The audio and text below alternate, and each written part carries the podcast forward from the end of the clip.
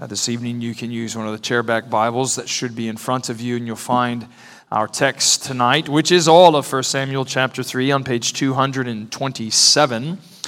And so let me begin our time by reading these twenty-one verses for us and asking for the Lord's blessing, and uh, then we'll continue on in our meditation on this wonderful text. So listen once again as the Lord does speak to you through his wonderful word. Now the boy Samuel was ministering to the Lord in the presence of Eli, and the word of the Lord was rare in those days. There was no frequent vision. At that time, Eli, whose eyesight had begun to grow dim so that he could not see, was lying down in his own place. The lamp of God had not yet gone out, and Samuel was lying down in the temple of the Lord where the ark of God was. Then the Lord called Samuel, and he said, "Here I am." And he ran to Eli and said, "Here I am, for you called me." But he said, "I didn't call. Lie down again."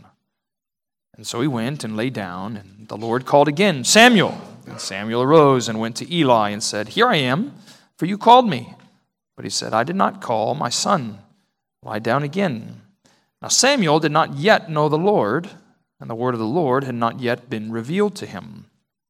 The Lord called Samuel again a third time, and he arose and went to Eli and said, "Here I am, for you called me." And then Eli perceived that the Lord was calling the boy. Therefore Eli said to Samuel, "Go, lie down, and if he calls you, you shall say, 'Speak, Lord, for your servant hears.'" So Samuel went and lay down in his place, and the Lord came and stood, calling as at other times, "Samuel, Samuel." And Samuel said, "Speak, for your servant hears." Then the Lord said to Samuel, "Behold, I'm about to do a thing in Israel at which the two ears of everyone who hears it will tingle. On that day I will fulfill against Eli all that I have spoken concerning his house from beginning to end.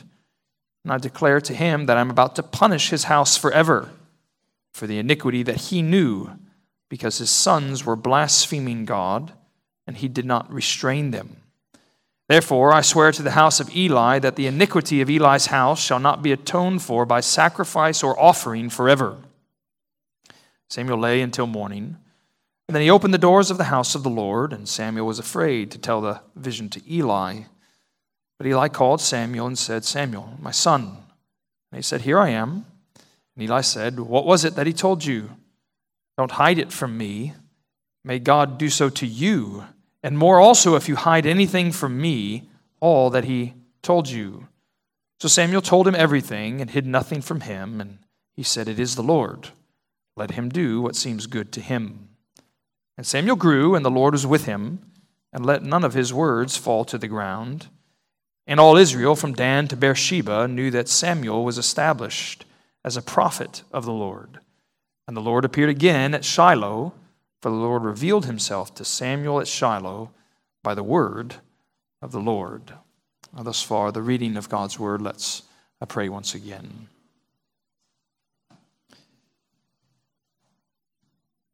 Father, we do thank you that you are a God that speaks to your beloved servants. And we pray even this evening that you would speak to us, that we might listen to your word as it's found in your Son, in whose name we pray. Amen. You may be seated. It was over a decade ago that a professor at a mainline seminary was asked the question of what is needed in faithful church leadership to be effective in the twenty-first century. And this mainline seminary professor penned an article where he gave twelve characteristics that he thought would be required in faithful pastors ministering in our time and space here in America. And as he spun out those answers, he said some things like what we need most is, is pastors who can establish a church that functions as a mission outpost. In another place, the seminary professor said that what the church needs most is leaders who can creatively engage church congregations in experiential worship services. And in another place, he said he needed to be able, the church leader, to lead the congregation into the world of technology that belonged to the twenty-first century. And then uh, around point five or six, I think he simply said uh, the leader needs to be able to develop and communicate a vision. And if you just stopped right there and didn't look at his explanation, you could wonder that he might be actually after something rather biblical. Because again, if you look at our text before us tonight, the principal problem in chapter three is that there was no frequent vision. But as we're going to see along the way this evening, and as is true throughout the Old Testament, vision through the prophets was equivalent to and synonymous with the Lord's word. That what Israel so desperately needed was the Lord's word. And if you just carefully combed your way through this seminary professor's twelve points and characteristics that were needed in church leaders today in order to be efficient, what you would find is there wasn't a single mention of the primacy and priority of preaching Christ in his word of the gospel, rooting and centering a congregation on the very word of God that alone can give life. And so perhaps it's not even that surprising to know that he serves in a mainline denomination that's only a couple of decades away from dying for his church. The seminary professor, his, his church has a famine in the word. And that's what's struck the land of Israel at this time where we find ourselves in First Samuel chapter three. There's a famine in the land. They actually are experiencing something. Later on, the prophet Amos will declare at the Lord's word because of their unrepentant sin. Eventually, Amos uh, comes along and says that the Lord has decreed that there's going to be a famine in the land. And as that prophecy goes, it's not going to be a famine of bread, a famine related to water. It's going to be a famine of hearing God's word. Uh, people might go from north and south and east to west, as the text says. They might run to and fro, but the word of the Lord is not going to be found in the land. As such was the case in Israel at this time. There's no word of God. There's a the famine in the land. And it's reminding us that there's this perennial reality in any part of God's people that what they so desperately need, first and foremost, as the Lord's word, that without the word of the Lord in the life of the people, congregations tend to run amok and run astray. Without the word of the Lord in the life of his beloved people, souls tend to shrivel and shrink. But there's good news in First Samuel chapter three, because the Lord has purposed, as we even just read, he's purposed, hasn't he, to speak again to his people. So I want you to see from start to finish in this text how the land goes from famine in spiritual food to fullness as the word of the Lord goes throughout the land. And it gives us our theme tonight of the Lord speaks to his servants. It's got three simple parts, our text does. So I want to show you three ways in which the Lord speaks to his servants. He speaks repeatedly, definitively, and graciously to his people. And so just to make sure that we catch up with where we left off last week, in chapter two, we saw that Eli's house was about ready to fall apart at the Lord's word. That he had these two sons that were ministering priests in the Lord's place of worship.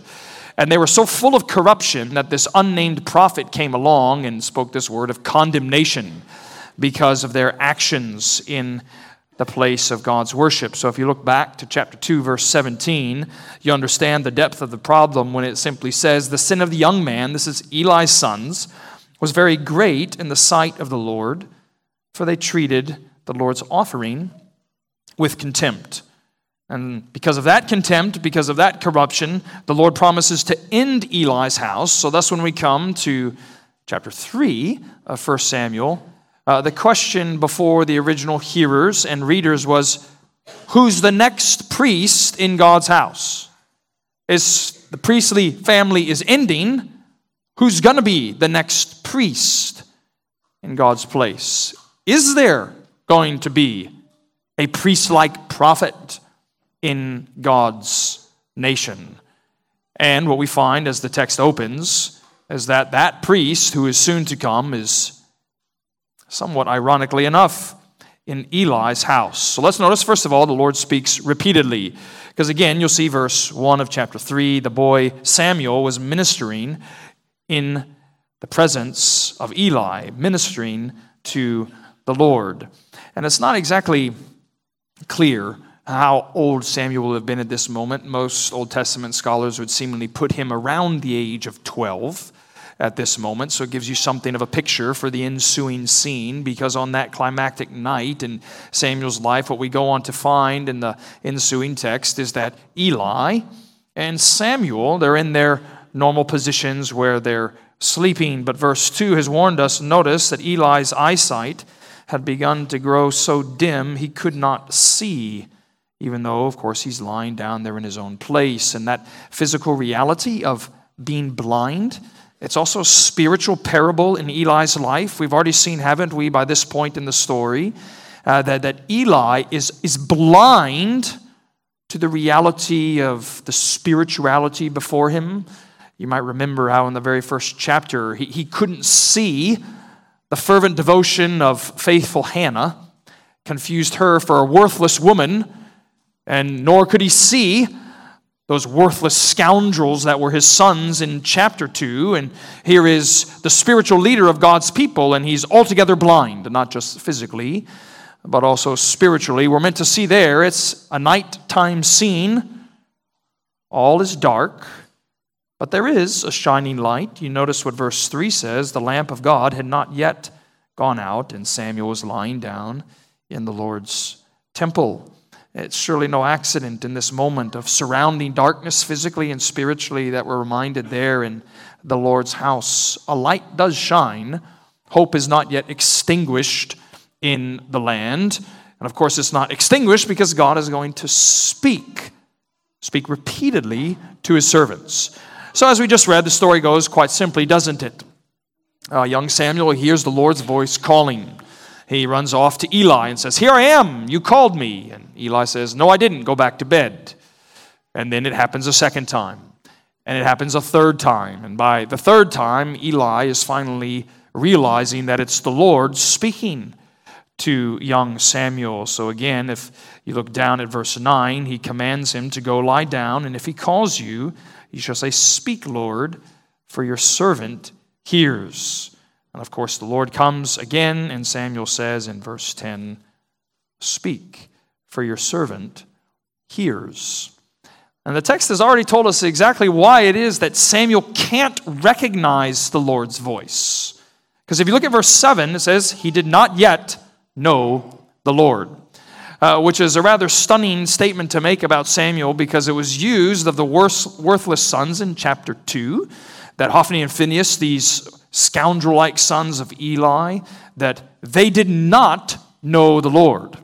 And we talked about last week, didn't we, how this was just a simple phrase used throughout the Old Testament to mark off rank unbelief and ignorance of God. Even Pharaoh used it when he was confronted by Moses in Exodus, where Pharaoh says, "What do I know anything about Yahweh? I don't know the Lord." But if you look again at verse seven, it repeats a word twice that does have much hope in it. You notice it, children and students. Now Samuel did not yet know the Lord, and the word of the Lord had not yet been revealed to him. And isn't one of the glories of the way in which God speaks to his beloved children is that he's called them to himself. He speaks and speaks and speaks again. He might not yet know the Lord, but the Lord had purpose that he would know the Lord. And so what happens? The Lord speaks. And surely that ought to be a comfort to many of you. Perhaps you think of a grandchild or a child, and they have rejected the Lord's word over and over and over. Might it not be in the Lord's economy and providence that he has said, "You will know me. It's just not yet that you're going to hear." Or perhaps you could even be sitting here tonight and the Lord has spoken to you over and over and over. And maybe even tonight it's your yet moment. He did not know the Lord yet. The Lord speaks repeatedly. And secondly, the Lord speaks definitively. Because you notice verse eleven, we're told that Samuel hears from the Lord, "Behold, I'm about to do a thing in Israel at which the two ears of everyone who hears it will tingle." So children and students, if you can picture a scene perhaps in your own life, or perhaps even in maybe something you've seen in a movie where a terrifying reality comes, confronts the conscience to such a degree that someone asks when they see you all terrified and all frightened, what's going on, what's wrong? And you have no ability, it seems like, to even communicate that word of terror. Well, that's what's happening here in the Lord's tingling word that comes to Samuel. And the tingling word is actually just the word that was used by this unnamed prophet in the previous passage, because he's simply saying, isn't he, that he's going to bring an end to Eli's house. And look at verse thirteen to find out why, once again. He says, I'm going to punish Eli's house. All of Israel's going to know it for the iniquity that Eli knew, because his sons were blaspheming God, and he did not restrain them. It's one of the more striking parenting principles in the Old Testament, from leaders that are priests, from leaders that are kings, and when their family goes astray, it almost universally seems like in the Old Testament, at its core, according to the Lord's adjudication and judgment of the household, is that fathers did not restrain the sin of their children. There's a grace, isn't there, parents, we know, in laboring in the Spirit's power with the Spirit's help, aiming by the power of his word to restrain sin through warnings, through exhortations, through corrections. And what principally so often belongs to this Old Testament pattern that eventually creates the nation spinning out of control is that fathers did not restrain their children. Just let them do whatever their little hearts wanted, and before you know it, a few generations away, it seems like all is lost. And so he says, doesn't he, verse fourteen, therefore I swear to the house of Eli, the iniquity of Eli's house shall not be atoned for by sacrifice or offering forever. Eli's house had reached the point of no return. The Lord doesn't promise to strive with his people forever. Understandably, for however young Samuel was, he's scared to deliver this word to Eli. But as the text continues, and we find out that Eli in the morning is urgent, he's clear, tell me what the Lord said.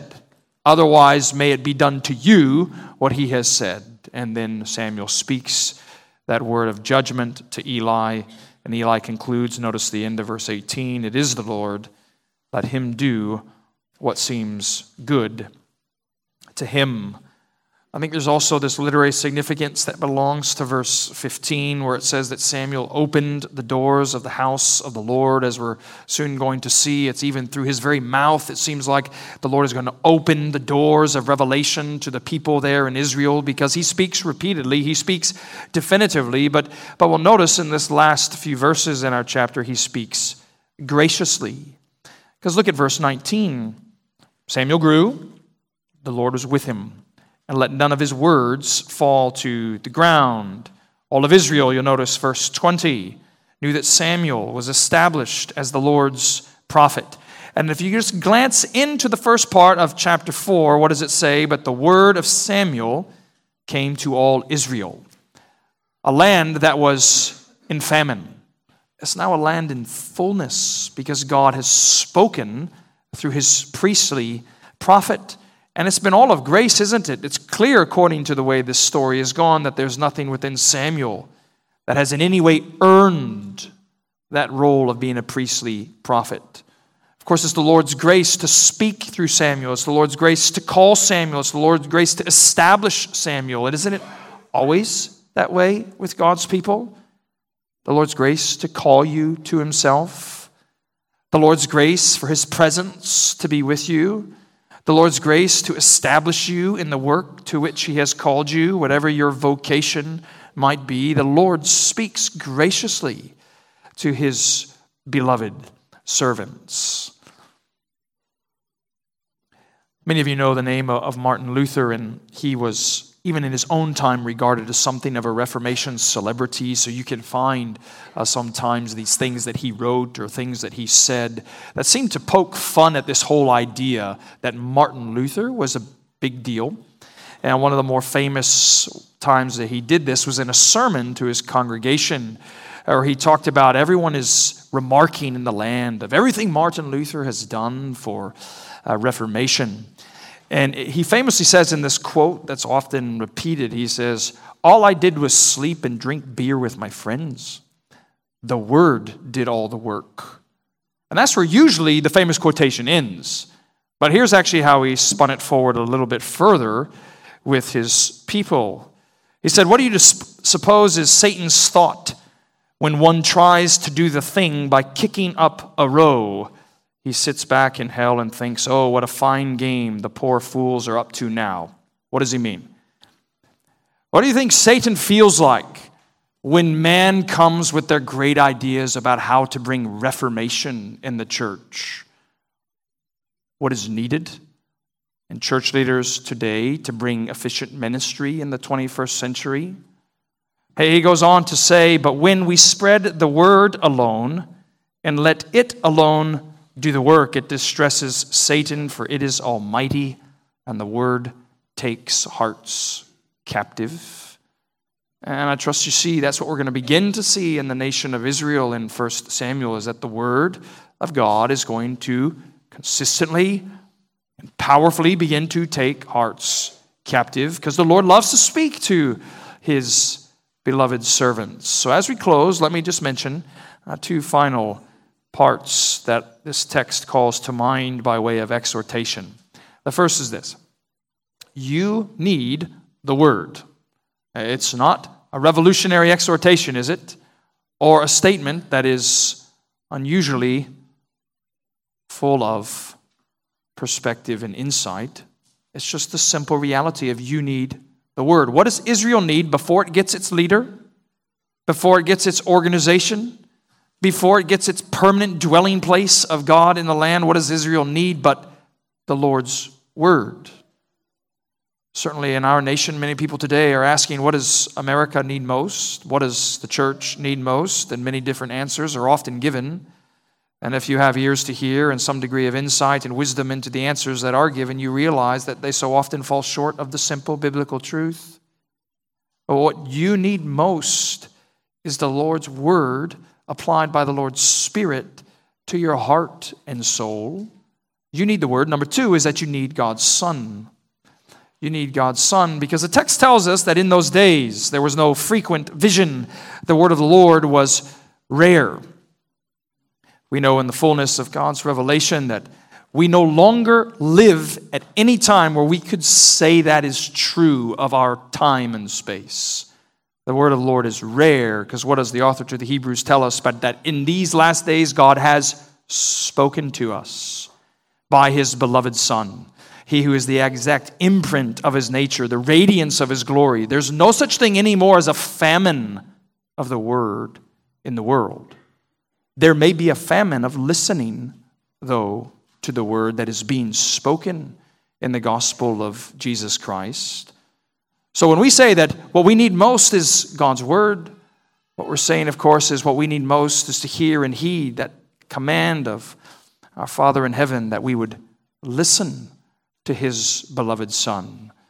Because it's in his beloved Son that God, of course, still speaks repeatedly to his servants, definitively to his servants. And praise the Lord, he speaks graciously to his servants. Let's pray together.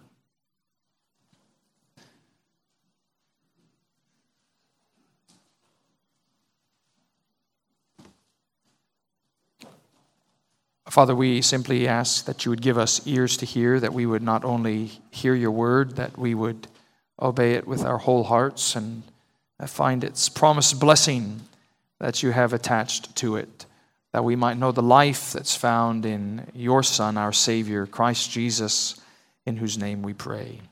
Amen.